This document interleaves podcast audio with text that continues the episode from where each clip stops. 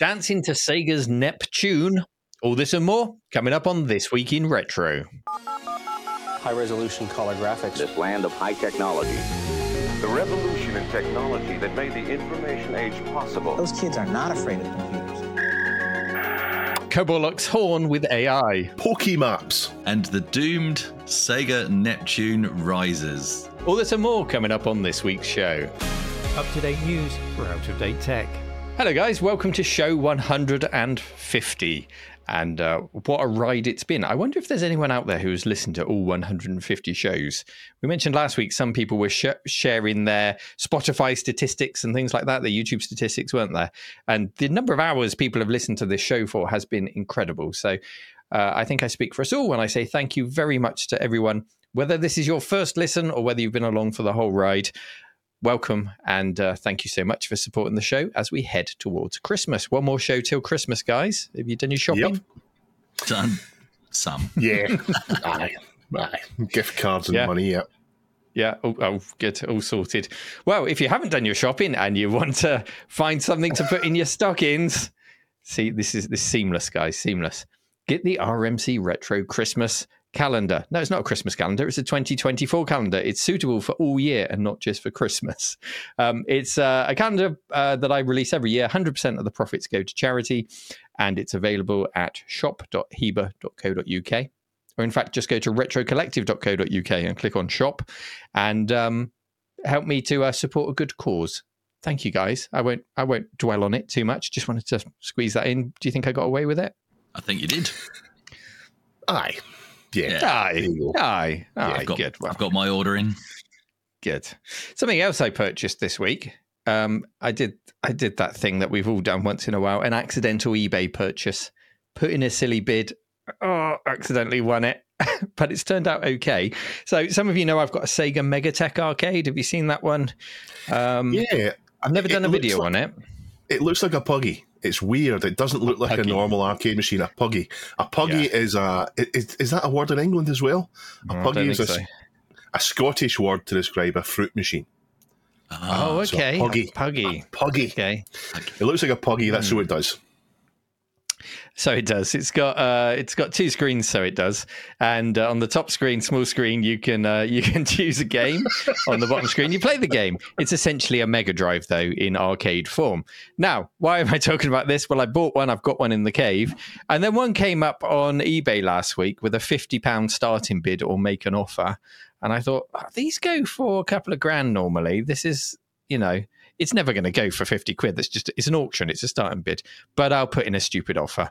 Put in a 200 quid offer. It was immediately accepted. But Yeah.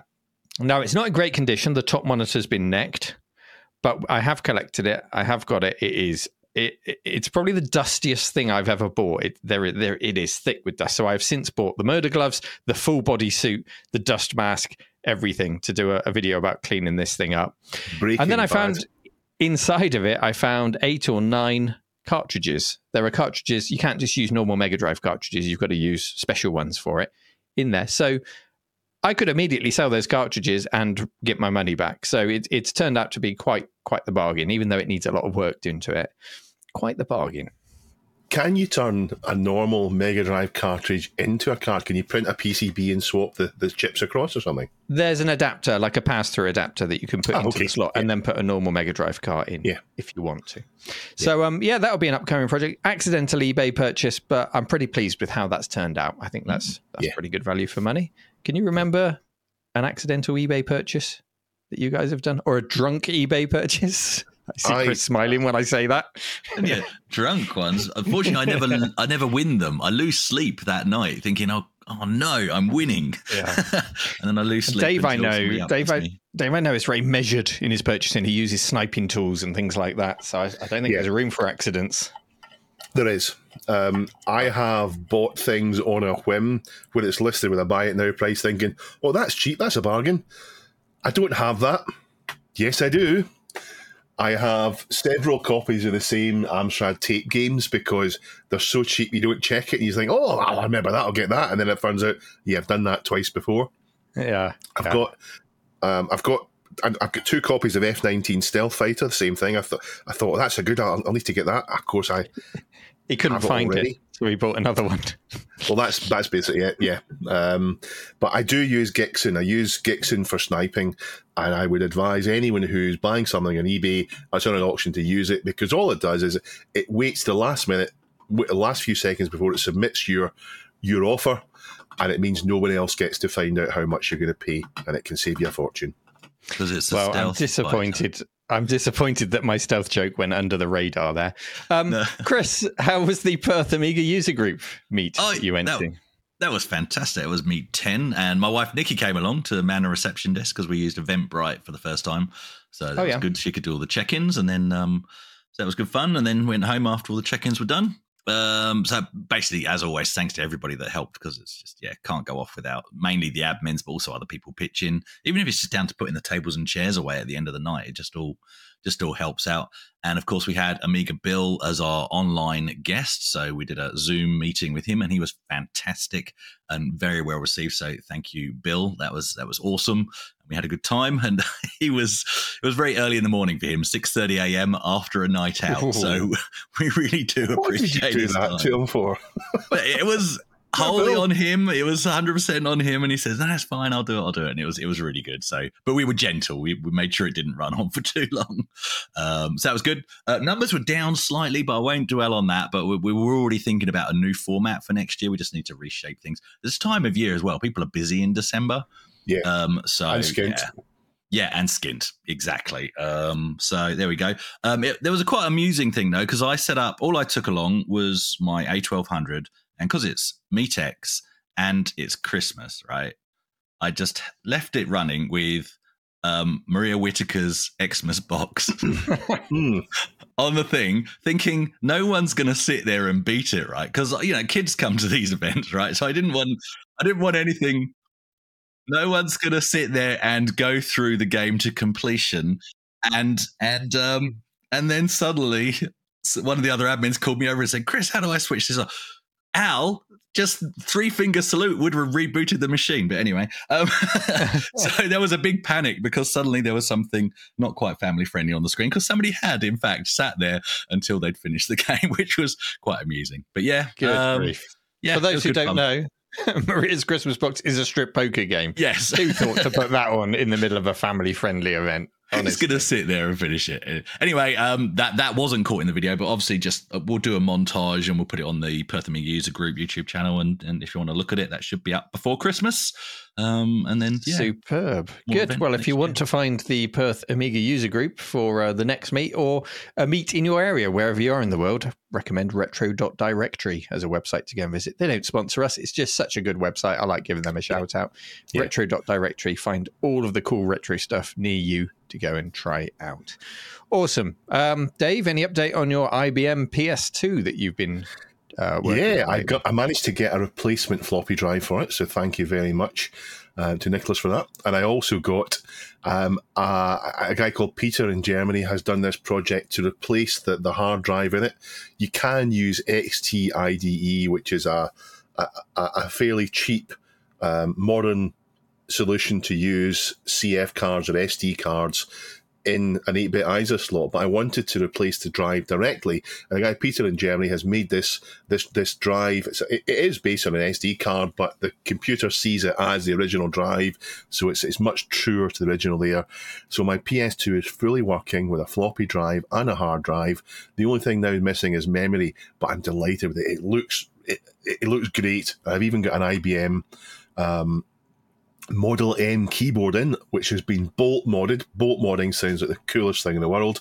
Um, it's just replacing plastic tabs with bolts, uh, and it's all refurbished. So I'm really delighted with that. I finally got the the IBM is is is it's not really the one to have because it's not even the best way to have a 286, but it looks the best. Yeah, from an era when IBM made things to survive an apocalypse or a Yes. nuclear blast. They are incredible Yes. machines. Awesome. Well, it's great to catch up with you both. And, uh, well, let's go into this week's stories. Our first story today is submitted by listener G7VFY over at PCMag.com, where an article opens an alarmingly large portion of the world's business and finance systems run on COBOL, and only a small community of programmers know it. IBM thinks Watson can help, but it's not guaranteed.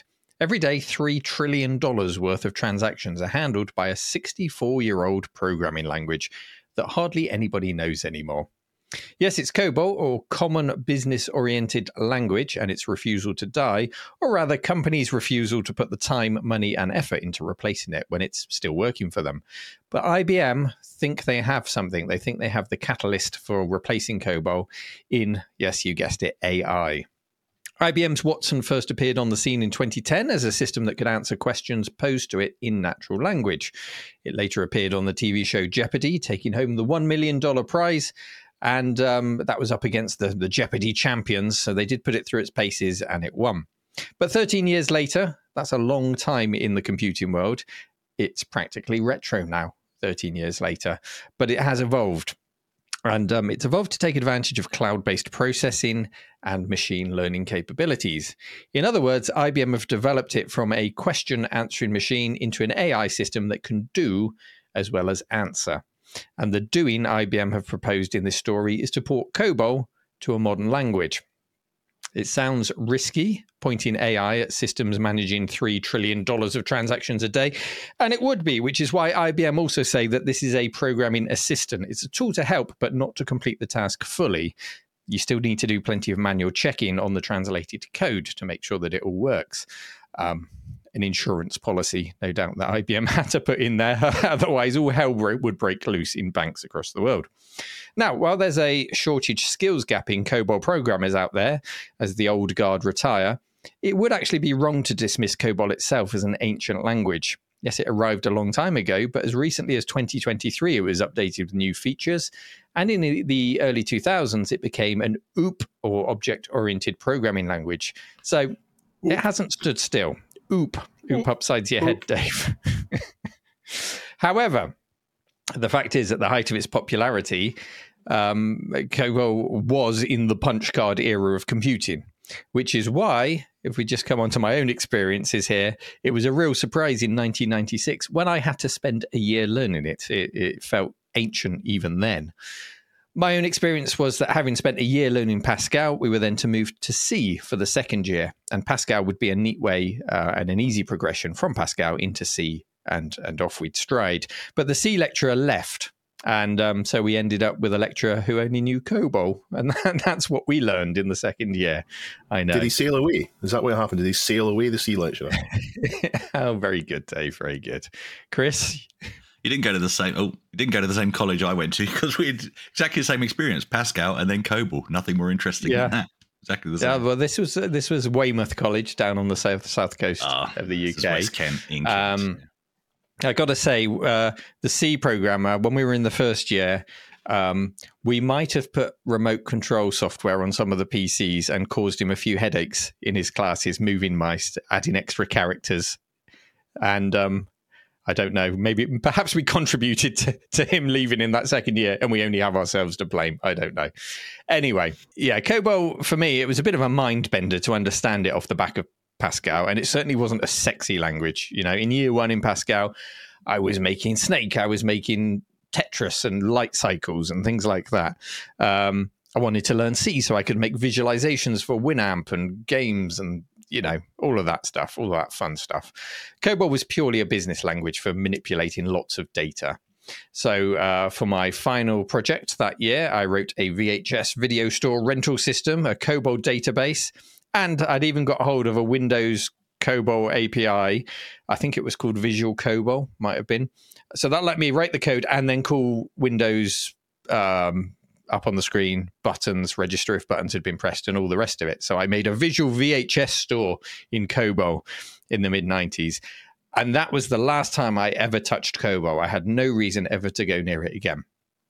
And there have been many times over the years where I thought I could have made a good career out of that if I just, you know, if somebody had said to me, by the way, COBOL, it's not very exciting, but you'll make a hell of a lot of money if you just do it for a couple more years and specialize in it. Um, but, you know, everyone thought was COBOL was dying even then and it was going to be retired. And ultimately, I would have been pretty bored by it. Anyway, let's talk about COBOL, IBM, and the use of AI to port legacy code to modern systems. Dave. I know very little about programming, but the little I do know is it matches what you said about COBOL. I know that it, it was thought to be going out, so nobody put any any real effort into learning it.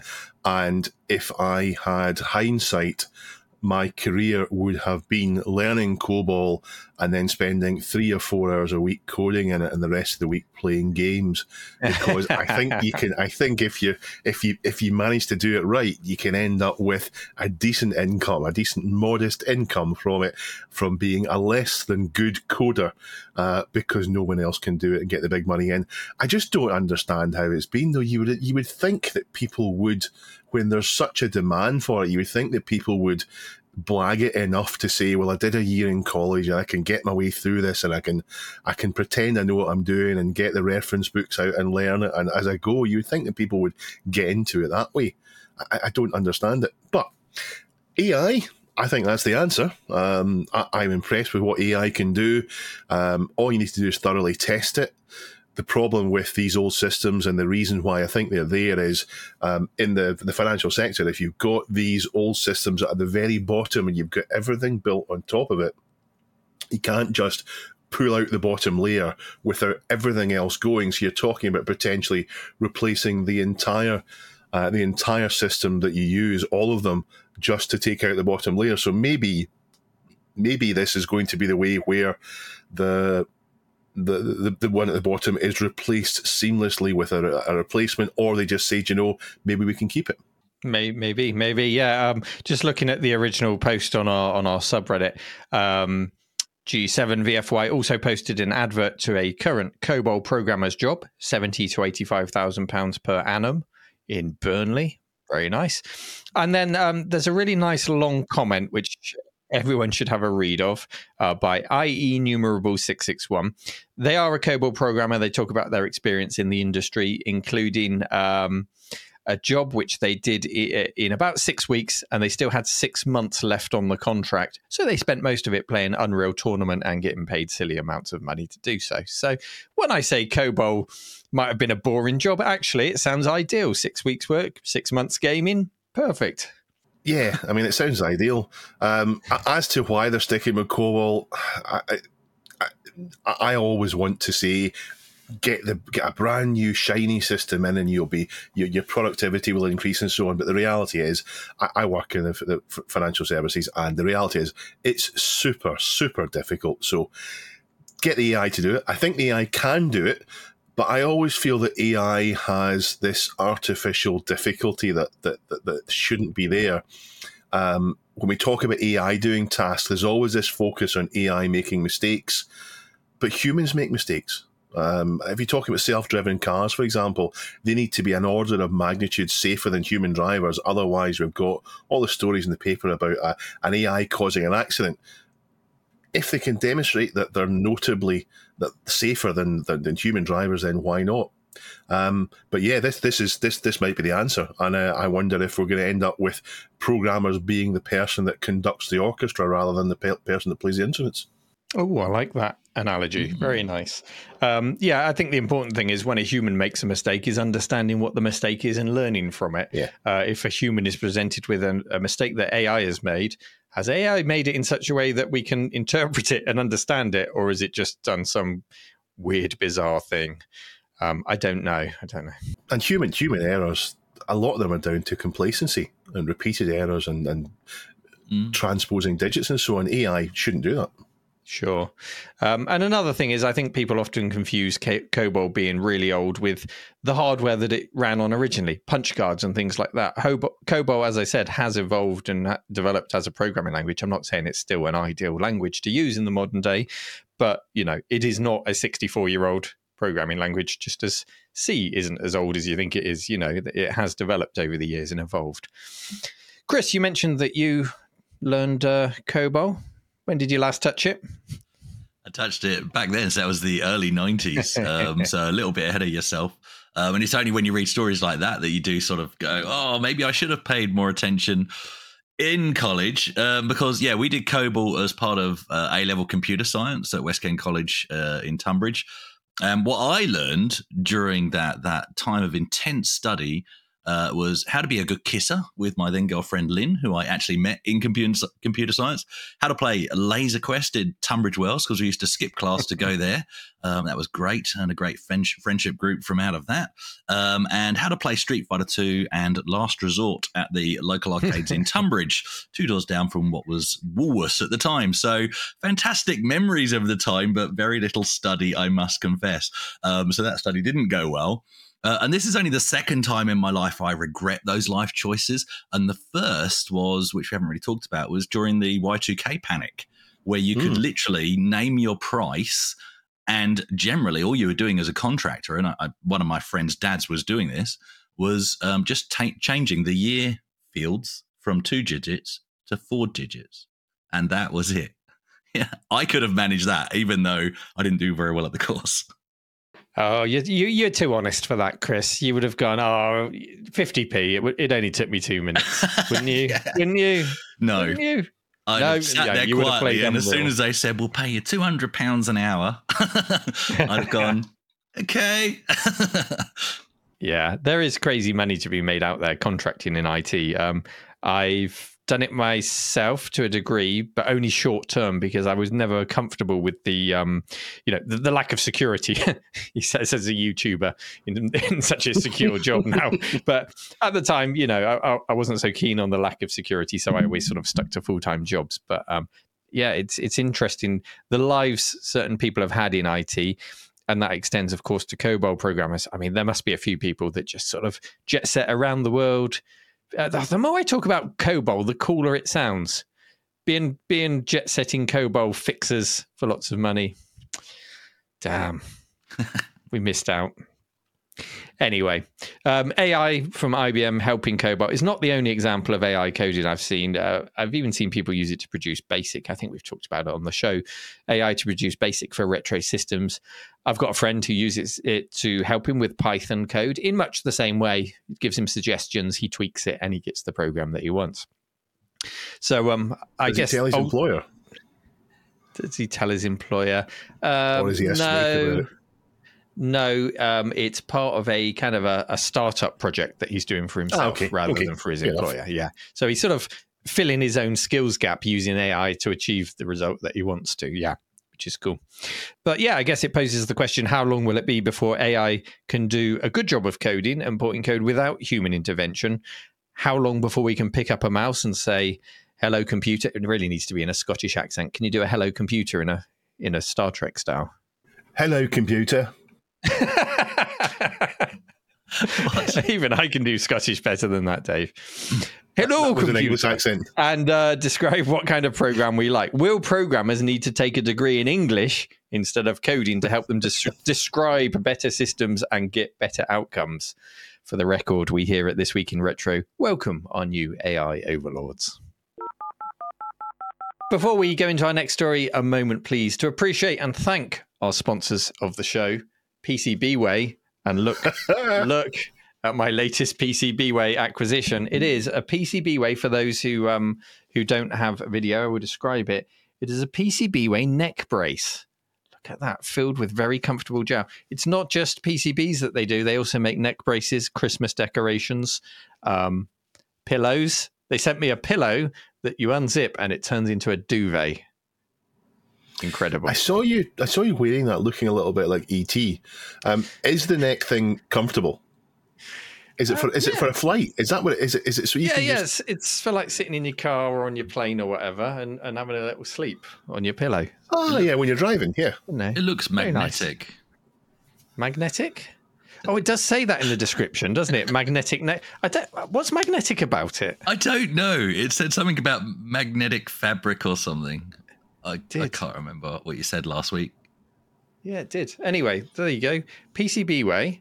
Uh, dot com for all of your PCB, 3D printing, CNC, and neck brace needs. Go and check them out, and we thank them for In fact, supporting the show. In fact, Go on, later Dave. You just crash over, episode, just crash over my sponsorship slot there, Dave.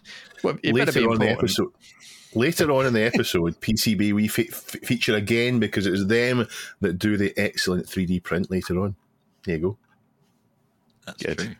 Could you wear that neck brace for like if your computer crashes? Oh yeah, Or- or yeah, that means you don't get you'd damaged. also- Yeah, It also you won't get doubles as a whiplash. VR headset. So many uses. this is brilliant. Brilliant. Thanks, PCB Way. Let's carry on with the show. I cheat at games. No. I've always done it. I do. I've always done it as far as back as I can remember. Never when it's with another person, obviously, but when it's against the computer, particularly when I want to see the story or I'm not enjoying the game, I will cheat. So that means in adventure games, only when I'm well and truly stuck. And sometimes, unfortunately, once you've had a hint or two, it feels like you've broken the seal and it's easier to go back and get another one. Uh, but these days, I try super hard not to do it. But sometimes the answer is so weird that I don't feel I would have got it, or it turns out to be something that I've already done or a glitch in the game. And there's nothing worse than sitting for a couple of hours trying to get past something and then looking up online that, oh yeah, there's a there's a bug in the game and you have to do this first, otherwise it won't work and you won't know it. Um, but straight out, um, cheating and walkthroughs are not the only way to do it. As games got um, more complicated, things got a little bit more grey. Some of my favourite RPGs had clue books, and while yes, they did have maps and so on, they acted as a, as a companion to the game and the manuals rather than what came before with cheats. So if you look at, for example, um, I'm holding up Pool of Radiance. This is the the clue book, the manual, and the Adventurer's Journal. The three of them go together. It looks as if they are a matching set, even though you need to buy the clue book afterwards. And the clue book gives you a, a bit more about it. It helps you get more into it. The same with um, Eye of the Beholder here. Um, the the rule book and the clue book look like a matching set. They look as if they're designed to go together. And of course, they were designed to go together. When you look at things like um, X Wing or um, TIE Fighter, the clue books for them, the strategy guides, um, actually continue the stories in the novella. So if you don't have those, you don't get the full experience. Now, thanks to um, Christ Why Don't You, we've had a submission from Eurogamer titled The History of Game Hint Pages before the internet took over. Because of course, once the internet's taken over, it's so easy now. Most games have a wiki, have their own kind of wiki where you can go and look up lots of things, particularly um, strategy and RPG games. But before the internet took over, it's a great article which combines the author's personal experience with a good history of it. Now, there's lots of different ways it happened. Uh, I remember magazines, for example, where they would list the pokes that you need to do, or the, the cheat codes that you would type into the title screen of the high score table, or they would have maps. Personally, I've had a few of the clue books. Um, I- I'll ask Duncan to put a couple of images of uh, my shelves on where you can see the game and the clue book next to the strategy guide next to it. Um, but what I never had is the most iconic one, Infocom Invisiclues. And I don't think the author of the article did either because he's not mentioned them. So Infocom were one of the first games to come out for computers, one of the first mass market games, and their Invisi clues were quite clever. They had a progression of hints that got more specific and you highlighted them with a pen, sort of a, uh, invisible ink type thing, um, to go through the clues to give yourself only as much as you need. And because you need you need to use a pen, it discouraged you from reading on. And they also would put, they would even put fake clues in there to scold people who tried to reveal extra spoilers for themselves. Uh, Neil, do you cheat? Do I cheat? Um, yeah, it's an interesting story. Um, it also, as you were talking about it, reminded me of certain copy protection features as well. Because if you think about games like, um, let's use Police Quest as an example, Sierra's game, you got lots of different guides. You got sort of the the policeman's guide to police procedures and things like that, and maps and stuff like that. And um, it was integral to the game. It had kind of hints and clues. For example, um, well, you would have to use certain police procedures or it would be game over, like walking around your car first, or all the wheels would fall off if you hadn't inspected the car and things like that. Um, but also, it doubled as copy protection. What is the word on page, whatever, line X, blah. So, um, kind of all came together like that. But that's that's later than the Infocom text adventures. Um, now, do I cheat? I've always been very reluctant to cheat with a game that I'd paid hard cash for. So a LucasArts or a Sierra game, for example, can be completed really quickly if you just follow the instructions and you know what to do.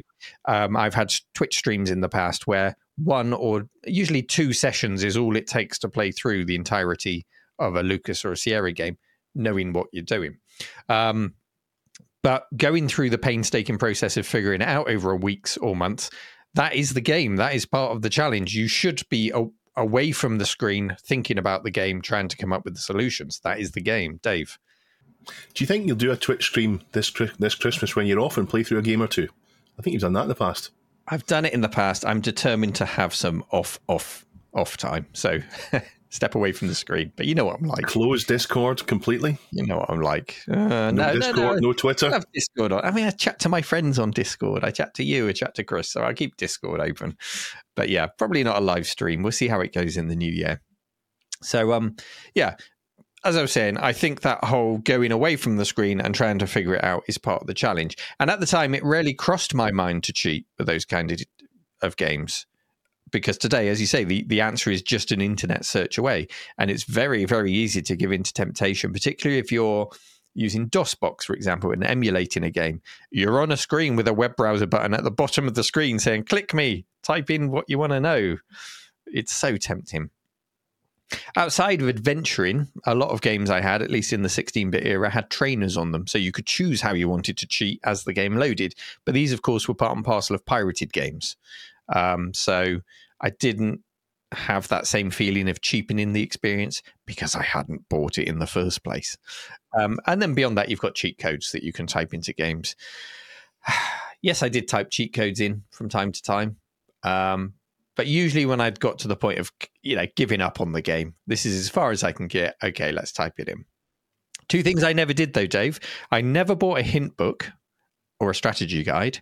Um, I, of course, read hints and tips in magazines, but I never bought a dedicated book to a game. And I never called a premium rate tip line to get clues. Um, I know there was things like the Sega hotline, the Nintendo hotline, which is mentioned in the article. Infocom must have had one, surely. I think Sierra had one, LucasArts had one. Um, I mean, it, it was a money spinner. There was money to be made there, wasn't there? Premium rate lines for hints. So I'm sure Infocom must have had one at some point. Um, but it just never crossed my mind to spend money on these things. It just it just never did. I don't know why. How about you? I don't think I bought any uh, clue books back in the day, and I certainly didn't call any premium rate numbers.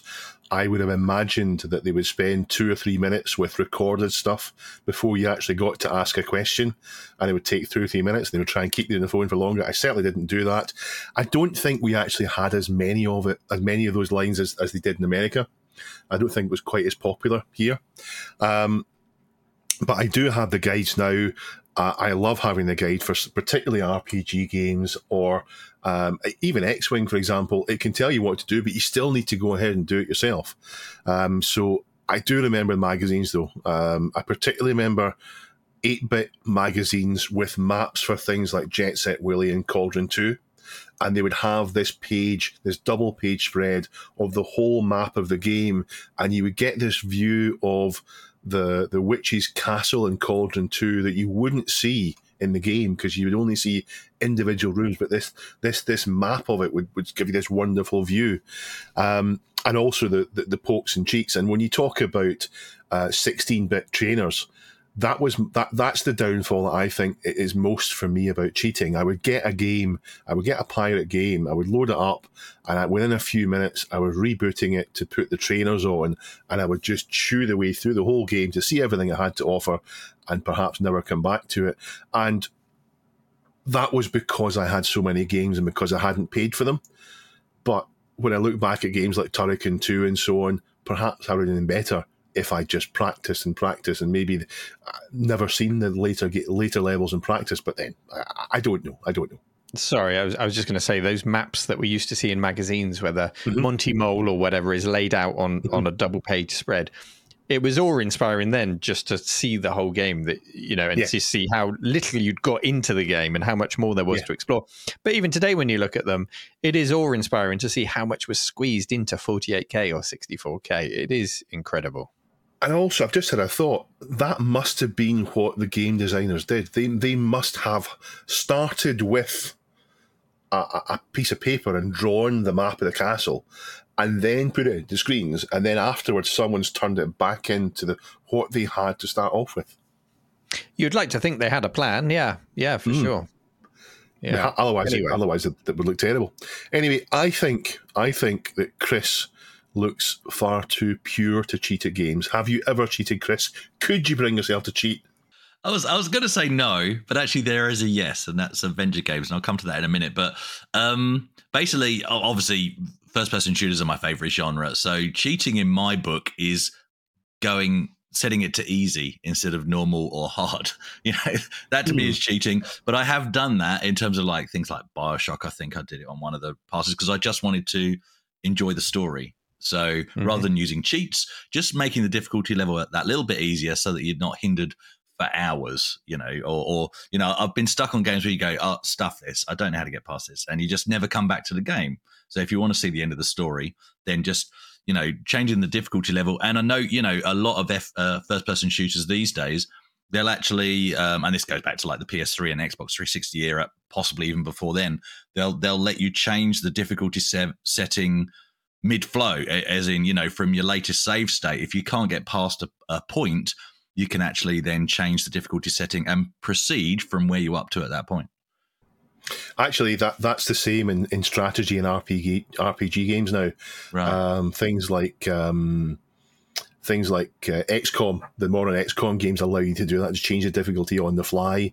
And Yeah. the same with Baldur's Gate, for example, you can change the difficulty on the fly and then change it back afterwards, unless you're playing in one of the kind of hardcore hardcore Iron Man modes. So yeah, that that's something that someone's in one of those genres has thought it's a great idea has been copied across the rest, and it does help. Yeah, because sometimes the the game balance isn't always perfect, and sometimes you might be challenging yourself all the way through, and then reach a point where you just can't get past. Just get AI to play the game for you. That's it. Just watch it like a movie, like a really just turn on a bad movie. open up YouTube and type in "Let's Play" and the, the game name, and just sit in front of the telly watching it, stuffing you your face with a uh, Easy with carry out food. Yeah, Just do it that way. Um, where I have cheated recently, um, there's a don't clip that separately in the outtakes, Duncan. Um, where I have cheated recently is um, adventure games because obviously that's not my forte. Um, and so obviously when I went through Simon the Sorcerer to again enjoy what everybody was had been talking about, I used a guide. And also when me and one of my friends recently went through Riven, we got right to the room at the end and then realised that we should have been taking note of some of the the glyphs that we've been seeing all the way through the game, and we're like, Oh. the stuff that we're not going all the way back and finding each one, so we just looked it up on the internet. and some some of the some of the older games. I mean, the Infocom games. We go back to them. Some of them had mazes and so on in them, and I don't think those aged well. I think of all the things in Infocom games, the mazes aged the worst because you, you had to get the graph paper out and you had to work them all out that way, and it was time consuming. And if you're in the mood to do it, that's fine. But if you're not in the mood to do it, if the maze comes at a point where you can't be bothered with it, then yeah, that's when maybe just cheat your way through it. Um, I don't think there's any any real shame in cheating. Um, however, um, it just can ruin the fun of it. Um, I find though in RPGs, just like you're talking about FPS, if I play an RPG on easy, or even actually on normal now, because they, they tend to have kind of easy or story mode, then normal, and then kind of core rules or or standard or tactician or something.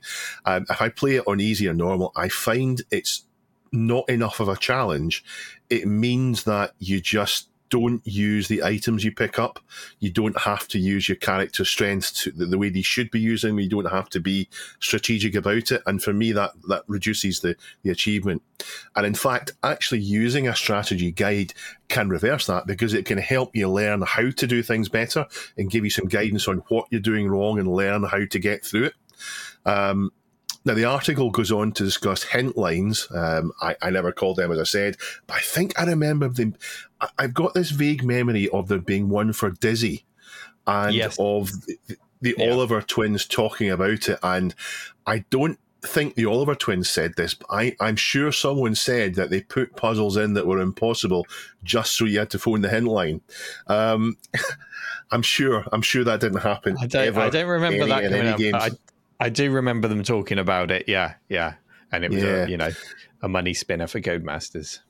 Yeah, um, but yeah, crack games with trainers ruined several games for me. Turrican Two, for example, I wish I wish Turrican Two had never used a trainer on it. Um, but there you go, there you go. That's how it is. I'm a dirty cheat.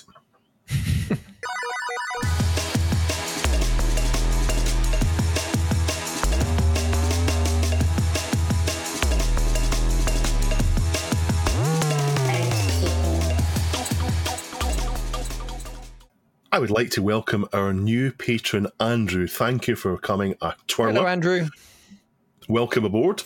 Um, if you'd like to join Andrew and our other kind patrons, then go to www.patreon.com slash this week in retro.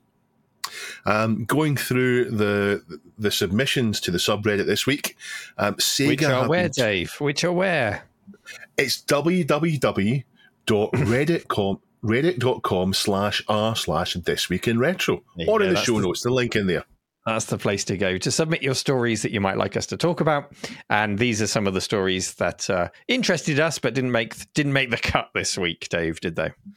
don't put people down that way. They were these were great submissions. They're all great. Um, Sega are talking about going back to the energy of the Dreamcast era, and I think I saw a list of IPs coming back. Streets of Rage and Golden Axe stood out to me.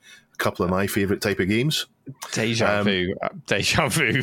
I'm sure Sega have made this announcement before and before and before. Surely, I know, I know, I know. Um, still time more you mean exciting than Cobol. Um, there's loads of coverage at Doom at 30. Uh, it's everywhere. There's a Jeff Minter document. Sorry, Chris, Doom. The Atari Jaguar was 30 recently as well. Oh, wow. Oh, Or anyone I saw that on a, on, on a podcast. Um, Atari on one, themselves. On one podcast. Yeah, Atari themselves certainly didn't notice, did they? next year, next year when the, the, the, the official 30th comes out, uh, ignoring the pre-release one, there'll, there'll be an angry Chris bashing in comments on every article. Actually, I think you'll find. It's true. Why, oh, why are you saying it's the 30th? It's 31 now. Um, yeah. Yeah. In other news, there there is a uh, there's a Jeff Minter documentary coming out, or what do we call it in Australia, Chris? what? Doggo. A doco. There is a doco. Jeff Minter A doco, doco. mate. Coming out Doggo. soon. Mate. So it is lovely to see uh, Jeff. I mean, he is a recognised uh, star of gaming, but it's nice to see him get a documentary all of his own. So I'm looking forward to that. Fair dinkum. I put a picture of an $800 Sega Mega Oh. Drive watch, which does look cool. It does look cool, but it looks like $8 worth, not $800 worth. Do you know what it looks like? It looks like the wheel off of Knight Rider. That's what Yeah. it hmm. looks like. It doesn't look that cool. No, it doesn't. It looks like the top of a Mega Drive. They it's got the 16-bit font and the red text around the bottom. They purposely don't have the word Mega Drive or Genesis on there, so it can be sold internationally. They haven't tied it down to that, and it's got a little blue dial. And I'm assuming does the top open or does the top not open? Because you can only no see idea. a small window into a number. Um, I think don't know. Should, uh, uh, should we just move on? It looks like Anything a- it great to looks- say about that like for 800. And we've all quid ordered one. novelty Christmas present. Yeah, we're all sponsor us. If you sponsor us, we'll tell you it's great. We'll wear one. Send us one. Duke Nukem for the Evercade is out. It turns out our friend Clint at LGR has been secretly helping them with this um, as their Duke Nukem expert. Uh, they've done really well. Uh, it looks a great package for the Evercade, and hopefully it'll give Duke Nukem to a, a- new uh, group of people. Unfortunately, there's a few problems that with it. It's not perfect. They haven't managed to get everything in because of copyright and so on. But it's always a, a minefield when they're trying to release new things. Also posted on the subreddit is a brilliant list of 15 games that have never before been ported from the arcade to console. The top three are cracking games, uh, and um, I think these are your thing, aren't they, Dave? Star Wars trilogy, big one Yep. for you. Cadillacs and Dinosaurs, which I know Yep. you're a big fan of. I know I knew it existed. I never really gave it the time of day until you came to the cave and said, "Got to play this, got to play this." And I actually put it on this weekend, and there were two kids that were just enthralled by it and played it for a good hour on the on the um, emulated arcade. And uh, Revenge of Death Adder. Favorite of yours, sequel to Dave? Golden Axe. Yeah. Uh, Golden Axe is a, is a favorite of mine, so I thought that that was that was one that was never ported, and I thought it's a good mention just to make me think of Golden Axe. And Um, this so list yeah. of games that they that remain unported is that the submission that we've had today? I don't know. They they weren't ported from arcade to console, so I'm guessing officially proper released ones. There may be there may have been homebrew ports. Every now and then you find that these things have appeared on some kind of PlayStation 2 compilation CD or I something know, like that. I know, I But, didn't, uh, yeah, I'll never be fully I, sure. I didn't. I didn't write the article, so you, you can't actually me about it. Another Yes. one to check out, though. Yeah. Yeah. And um, Bandai Namco are opening new shops. Um, In Gash the UK, three new shops. yeah. Yeah, you put this note here, so I'm gonna you're gonna have to pronounce it, Dave. Yeah. So Gashapon capsule collections, um, Ichiban Kuji ticket prices, and Sunstar stationery. I don't know what any of those words mean. Oh, okay. I don't know anything about it. I saw it there and I thought this is just completely alien to me. Um, but apparently it's retro. Bandai Namcom is a name we all know about, and I don't know what these things are. Excellent. Well, that's the news in Dave's briefs this week. Um, please do come along to the subreddit, reddit.com forward slash r forward slash this week in retro, and come to the Discord server, especially over Christmas. Uh, if you want some company, if you want to chat along with us, discord.gg forward slash RMC retro, where there is the uh, the wider RMC retro community, but also a This Week in Retro room where we can be all cozy around the fire and um, eat mince pies. Um, unlike Atari, we never forget a birthday. Actually, we, we might have almost forgot one. And as previously mentioned in Dave's briefs, um, and also thanks to Dr. Local and a couple of others for reminding us that Doom was in fact 30 years old on the 10th of December. Um, so at time of recording, that's only yesterday. So we didn't really forget. Um, but you know, uh, uh, going to air, we're kind of a week late. So yeah, I think yeah, we sort of missed that one. Um, but the the link um, posted by Dr. Local actually takes you to a news on the Guardian, um, which is uh, basically um, from the creators of Doom and uh, how important Doom was 30 years later. Um, so that's really worth looking at, and also embedded within that story on the Guardian. Guardian is a, an embedded YouTube video, which is um, video from within ID in 1993. So that's really interesting to look at as well. So just sort Id. of, I pointed Id. out id. Id, I say ID. that's because you're wrong. I say id. Yeah. Okay, Id. fine. And they say id as well. I used to. And then in fact, in I the to- Half Life doco, they said id, Okay. but I'll not stop saying ID. I said ID. I, I said ID until I learned better, uh, and then I, I I spent ages punishing myself every time I said ID. And now that I've learned it, I'm going to lord it all over you and be smug about it. I, I'm too stubborn for that. Porsche or Porsche, Dave? Porsche. Exactly. But that's incorrect. And I'm not going to change, even as an owner, and you're not going to change either. So there we No. go. So, ID. There you go. Slip So your anyway- Nikes on and get in your Porsche Yes. with your copy Um, of Doom. Love it. So anyway, happy belated 30th birthday, Doom. And do you know what can play Doom? The Sega 32X. Here's my segue, guys. So the Sega 32X had a fantastic port of Doom, which No, it brings didn't. me to the main story. Well, it had a port had of a- Doom. It had a port of Doom. It yes. had a port of Doom. Was it better than the Jaguars port? I liked the Jaguars port. The Jaguar was Um, 30 years old, not long ago.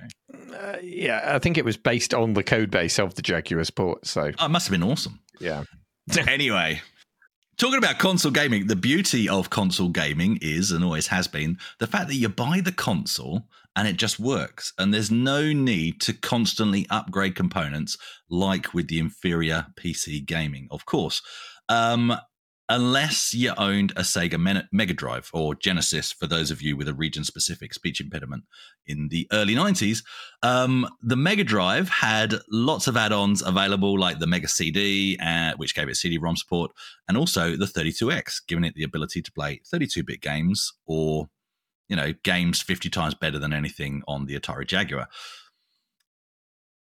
When all that was plugged together, some would call it the Tower of Power. I've certainly heard that name being banded around.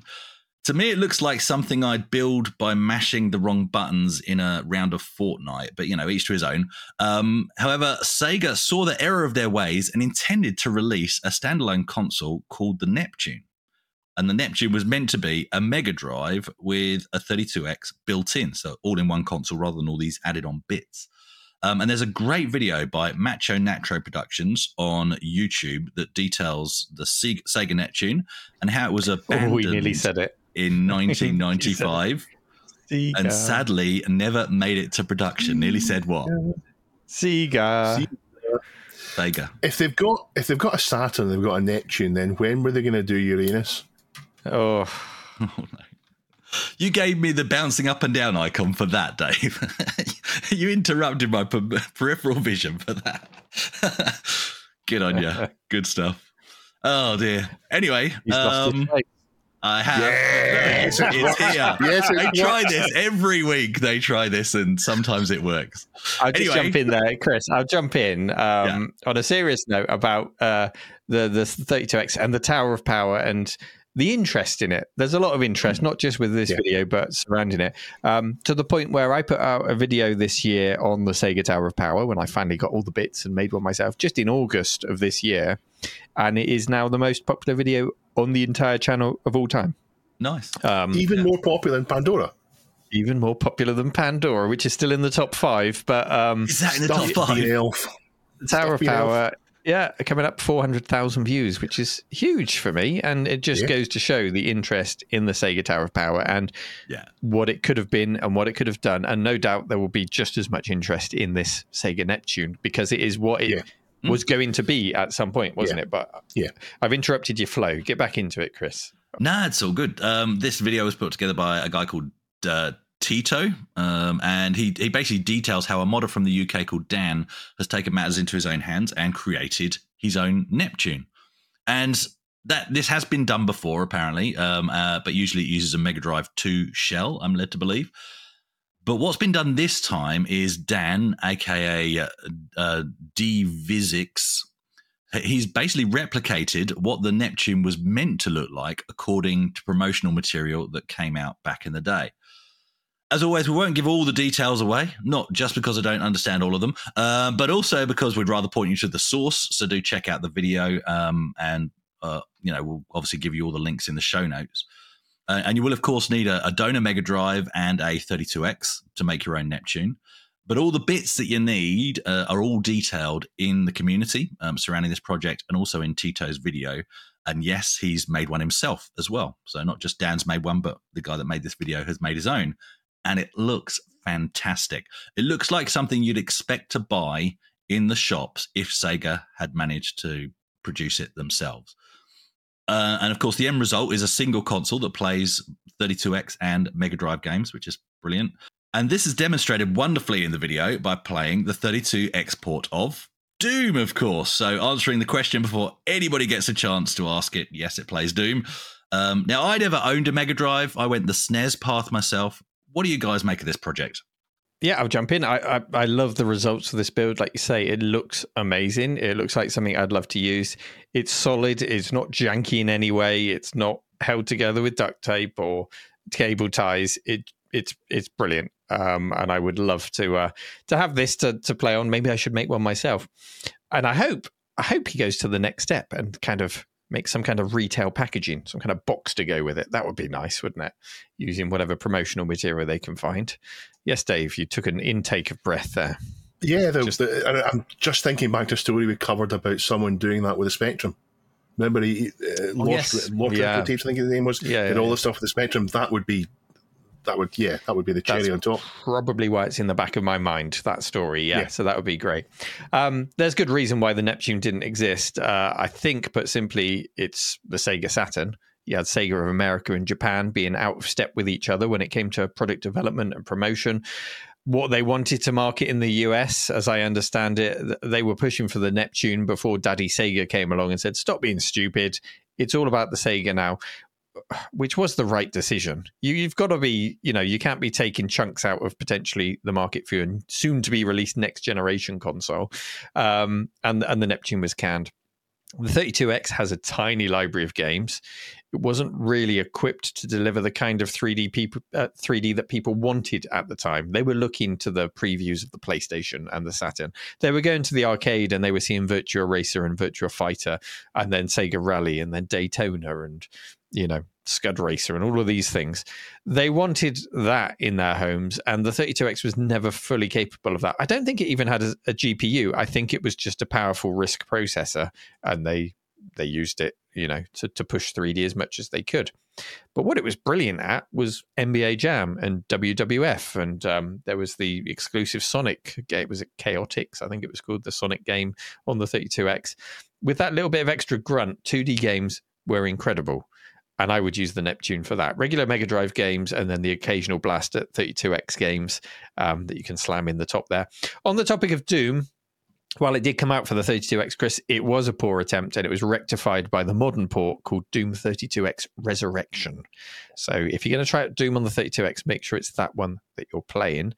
Um, that one does benefit also from the Mega CD. It can use the processing power of the Mega CD, the 32X, and the Mega Drive all at once. But even with just the 32X and the Mega Drive, you're going to get a much better experience than the original retail one. So Doom 32X Re- Resurrection, give it a go. Um, I skimmed through the video. I need to watch it in full, so I don't know for certain if he was playing that one or the retail one. Mm, I don't Um, know that it was. don't think he was which one it playing. I don't think he was playing Resurrection. I think he was playing No, retail. enough. Well, that would be period correct if he was trying to get Yeah. that experience. Yeah. Yeah.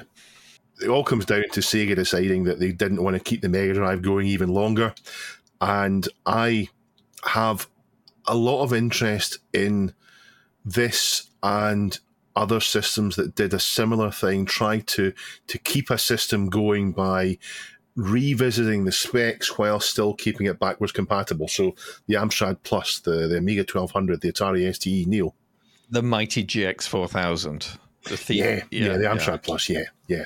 The, The GX 4000. Yeah. Yeah, the, the GX four thousand was a, was compatible with the CPC range, but also it had the plus enhancements, and it failed. And the Amiga twelve hundred, for all people love it, the Amiga twelve hundred was, um, and have a go at me in the comments you want. The Amiga twelve hundred was a great way of playing Amiga five hundred games. Um, it didn't it didn't restart the Amiga. It didn't give you the same burst that the Amiga five hundred did.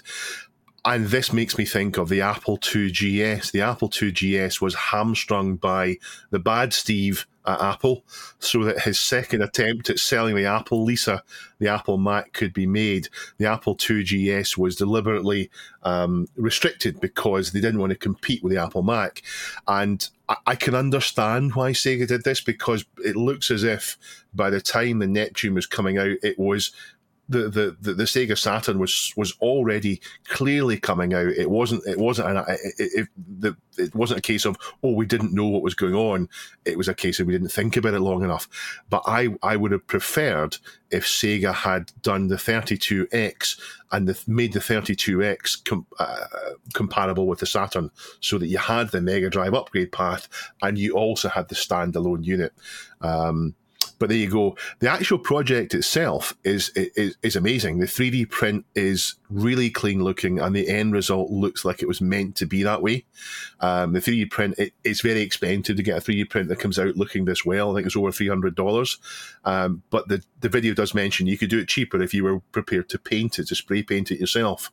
Um, so I'll be interested to see what people do. I know that um, with the interest in the Sega Tower of Power video, loads and loads of people are interested in this. So it might even be that people make Neptunes in numbers. If they took that Neptune case, because it is such a good looking case, um, injection molded it, kickstarted it, and put, Mm. put the mounting points inside it for, I don't know, a Pi, a MiSTer, whatever you want to put in there, I think it would pay for itself. Yeah, could be.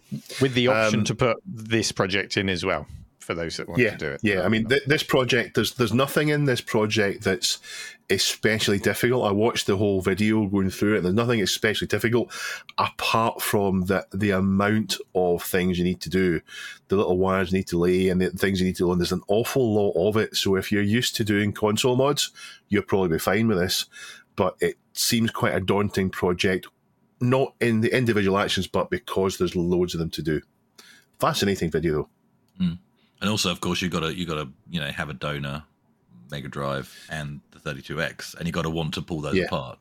So Yeah, there's that yeah. as well. I think you need to be a, a bit of a super fan to do this. Yeah, I think so. Um, it is interesting to see, you know, what would have ha- happened to Sega if the Neptune had come out, but I don't know that it would have changed the way things went. I mean, if the Neptune was released when the 32X came out, so for existing customers, they could upgrade, um, whereas if you're a new customer, they could potentially pull you over. If somebody like myself, you know, buying the SNES, maybe I'd have gone to the Neptune instead. Then, then that would have been a good way to do it. It would needed needed to have been decent enough in itself. I don't think the 32X was good enough. Well, and that's the problem. In the year 1994, you'd still be up against the original PlayStation, right? So, yeah. you know, the Saturn came out in 95, and that was actually good. I remember a party at my mate Graham's house, and we played Daytona all night long. And it was like playing the arcade. It was as good as you could get in the home playing Daytona uh, instead of being in the arcade. It was fantastic port. We had great fun. I got the lap record, the best track time out of all of us, just as I left the party at my most drunk, which was fantastic. Don't drink and drive, but if it's in a game, it's fun. um, so I'll never forget that. I'll never forget that. Um, is that your yeah. tip for GTA Six? Yes, yes, it is. I play GTA Six drunk. Um, but uh, yeah, if maybe if Sega hadn't produced the Mega CD or the CD32, and this will be a very unpopular opinion, but stuff those projects and instead drop the Saturn in 1994 maybe the landscape would have turned out differently because then they'd have gone directly head and head uh, head to head with the new player which was Sony which hadn't entered the console market at all. So you know might have turned out different. I don't know. Just to put a spanner in your theory there mm. the Saturn did come out in 1994 in Japan Oh, did it in Japan? Oh, okay. Everything I looked up today said it came out in 95, so that must be Europe. 95 in North America and Europe. Uh, okay. So, yeah. How, how did this? How did the Saturn do in Japan against the PlayStation? Because mm. the things aren't always the same there. there. Yeah, yeah, I'm pretty sure it, it did pretty well there. It might have even beat. Yeah, okay. Um, the, so my theory holds. Pro, proven, so proven, Chris Wright. Yeah. The big question is, when is its birthday? Okay, here's a here's a tidbit of information for you um, from from the wiki. Meanwhile, uh, Sega released the 32X on November the 21st, 1994, in North America, December the 3rd, 1994, in Japan. So the 32X came out in America after the Saturn had come out in Japan. That's how crazy it That's was. Daft. Daft. Um, wow. Yeah, and uh, January 1995 in PAL Territories and was sold at less than half the price of the Saturn. After the holiday season, however, interest in the 32X rapidly declined. Half a million Saturn units were sold in Japan by the end of 1994, compared to 300,000 PlayStation units. So the Saturn was outselling. Um, the uh, the PlayStation at launch, and sales exceeded one million within the following six months. Um, there are conflicting reports that the PlayStation enjoyed a higher sell through rate and the system gradually began to overtake the Saturn during 1995. Blah, blah, blah, blah, blah. Blah. So I don't know the outcome there. I'd, I'd need to read a lot more, but certainly the Saturn was a much stronger release in Japan than it was elsewhere.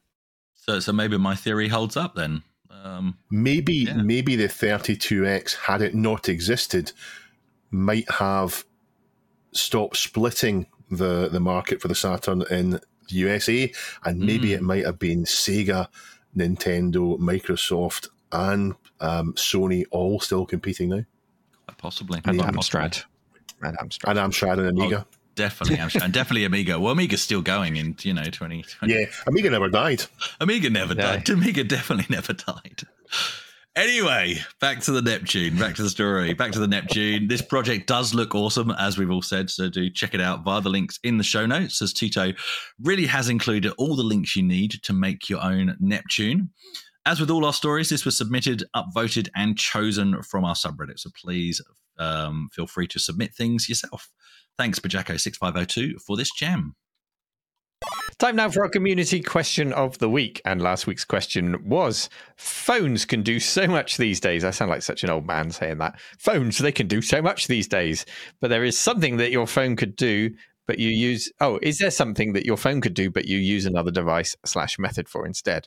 For example, your phone can easily import dates and events, but you could use a good old fashioned RMC Retro Charity Calendar instead. Available at shop.heba.co.uk forward slash charity underscore calendar. Yes, a shameless plug. So um, So yeah, our, our phones. We were talking about this last week. Our phones can do so much, but sometimes it's nice to have dedicated devices or alternative ways to keep your focus on what you're doing, or you just get more enjoyment out of it. So I will close contest mode on the subreddit, and we can see the top answer.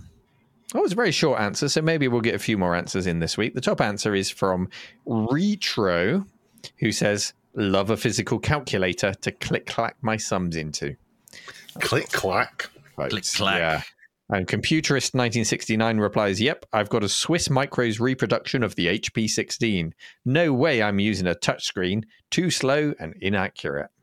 That's a good point. If you are, if I'm adding things up, I use the numeric keypad on a proper full size keyboard, and I wouldn't do anything else. I do too. And um, that goes all the way back for me to when I used to work on supermarket checkouts. And uh, this was back in the days when you would have a different code for every piece of fruit. Um, every every vegetable that was loosely bagged, so you would have sort of a code for bananas or whatever, and uh, you would get into the routine of not even looking down at your numeric keypad. You would just smash the codes into the till, and that's always stuck with me. Clean up an L4. um, Richard Cheers says music. I still prefer selecting by flipping through the records, admiring the great cover sleeves, slipping the LP out of, and placing gently onto the platter. I feel more of a connection to the selection and compelled to listen to the whole album in unin- uninterrupted. That's easy for him to say. Apart I from the also appreciate- you've got to turn the record over. Yeah, you got to Yeah. stand up, walk across the room, Well- turn it over. Well, you might have a Yeah. fancy one that does it for you, or a child. Flipping heck. Um, I also appreciate the humble cassette. Did you know that it can sound better than a CD? Can it really? Richard, what have we done to our comics? Uh, as to calendars, I have the RMC calendar. Neil, what have you done to Richard? I have the RMC calendar as it's the best one out there, but I honestly can't bring myself to write on it. I don't want to make it look messy. wow, Thank you, buy Richard. two then. Buy two. I bet he hasn't you, even Richard. coloured in his Oh. colouring book, has he? I haven't actually. Uh, Chris, a nice short one. Yeah, very short one. Antiques for Geeks says make calls. So I'm not sure what he's saying there. Is he saying he uses something else to make calls? Maybe he uses the landline. Landline, yeah, or a cou- couple of cups and some string, maybe. I don't Do know. you guys still have a landline? No. Ooh, I do. No, I don't. As I do as part of my thing, but not a separate line. It's you know a VoIP. So I, I've got a phone plugged in, but all that is is to annoy cold callers because we never answer it. It just goes to voicemail all the ah, time. Oh, okay. Yeah. So as uh, as their short answers, we'll read out some more. Uh, Chromatic Core says handheld games. I have a number of modern emulation handhelds, along with a couple of modded Game Boy variants. The thought of using an emulator and wonky touch controls to play classic handheld games makes me shudder. Yeah, never quite sit right sits right, does it? Trying to play on a touch screen when you want tactile controls. Um, Dave, do you want to read some more? DM Landrum says, even though some great apps exist for music production and phones, I still find them clumsy for serious music production. Instead, I have a pretty nice synthesizer studio with a large number of classic synths centered around a nice computer running a DAW. I don't know what a DAW is. Adore Uh, digital audio workstation.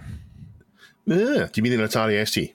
Yeah, yeah, could be. It allows me to get great results in a very familiar setting. Nice. And I'm surprised I have to scroll down quite so far to find um, somebody says a watch. Mm. Um, telling the time. This is Jeff Mendoza. I wear an analog watch. Playing retro games. I'm happy with emulation, but it needs the right controller.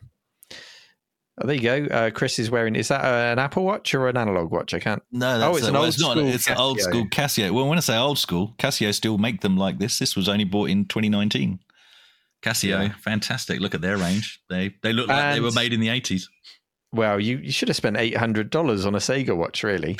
I could have. Um, and then to round off the comments, Bajako6502 says basically anything there is an app for. If I can log onto a website and do it, then I don't need a single ver- use version of that website taking up space on my phone. Um, oh, and anything bought from AliExpress on the cheap that also has an app that you need to install from the website. Yeah, that annoys me. Parking apps when when really the parking meter should just be contactless if you want to make it high tech. Don't don't make me have a different app for every different car park I want to go to. Um, yeah, I, the consolidation of apps into things like Just Eat, I guess, makes our life easier. But then, but then someone's skimming off the top. I don't know. There is there is no answer. AI will save us, right, from everything. Yeah, AI. AI will make us all redundant, and we'll just be given an income to sit in our, sit in our behinds in the house and not work. That'd be great. We won't even need to say when we want pizza because the AI will know. Oh, you look like you need pizza, Chris. There's one at the door. Uh. Oh, fantastic. What flavour is it? Meaty. Nice. Pineapple, pineapple and pizza. No, no pineapple. I So, um, time for this week's question of the week. And as next week's show is a Christmassy one, uh, we have, are we allowed to say, you know, the big man's coming for Christmas? we, we, we the big man's Oh, coming. Let's not see who it is, but we have a Big man's guest for Christmas. The big man's coming for Christmas. Uh, I will be away, hence why I'm wearing my Christmas jumper today. So, from me, I'd like to wish you all a very happy Christmas. I hope it goes well, and I look forward to seeing you in the new year. Hope you have a good show, guys. Say hello to the big man from me and save me a present from his sack. And uh, we'll move on to this week's question of the week, which is a Christmassy one. What are you asking Retro Santa to put in your stocking this year? Ho, ho, ho. Let us know. Ho, ho, ho. Um, and maybe he'll read out your answers next week. And uh, who knows? Maybe it'll appear under your tree. You never know. Hmm. Depends if you've been naughty or nice this year. Thank you, everyone, for taking the time to listen and to watch. If you haven't already subscribed to the show, please do so. Um, we are edging ever closer to 10,000 subscribers on YouTube. It's going to be a huge milestone to hit. So thank you. Um, or however you like to consume. I think it's about a 50 50 split we worked out this week, isn't it, Dave? Between Yeah. podcast. It's slightly more people on YouTube than there are on the on podcasts, but I know that some people don't watch on YouTube. They put it on on YouTube. If, if you've got Premium, you can use it for background play, and you can use it to, to listen. So uh, Yeah. I don't know how many people actually watch the whole thing.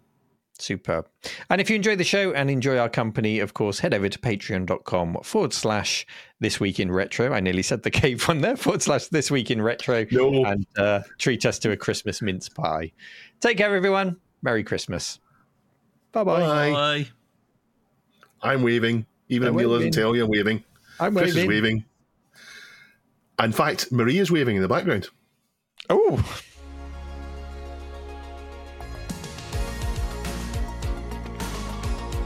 Week in Retro was presented by Neil from RMC The Cave, Chris from 005 Agima, and Dave. It was produced by me, Duncan Stiles. The podcast version of the show is available through your favourite podcaster, including Apple Podcast and Spotify, and the video version is available on the This Week in Retro YouTube channel.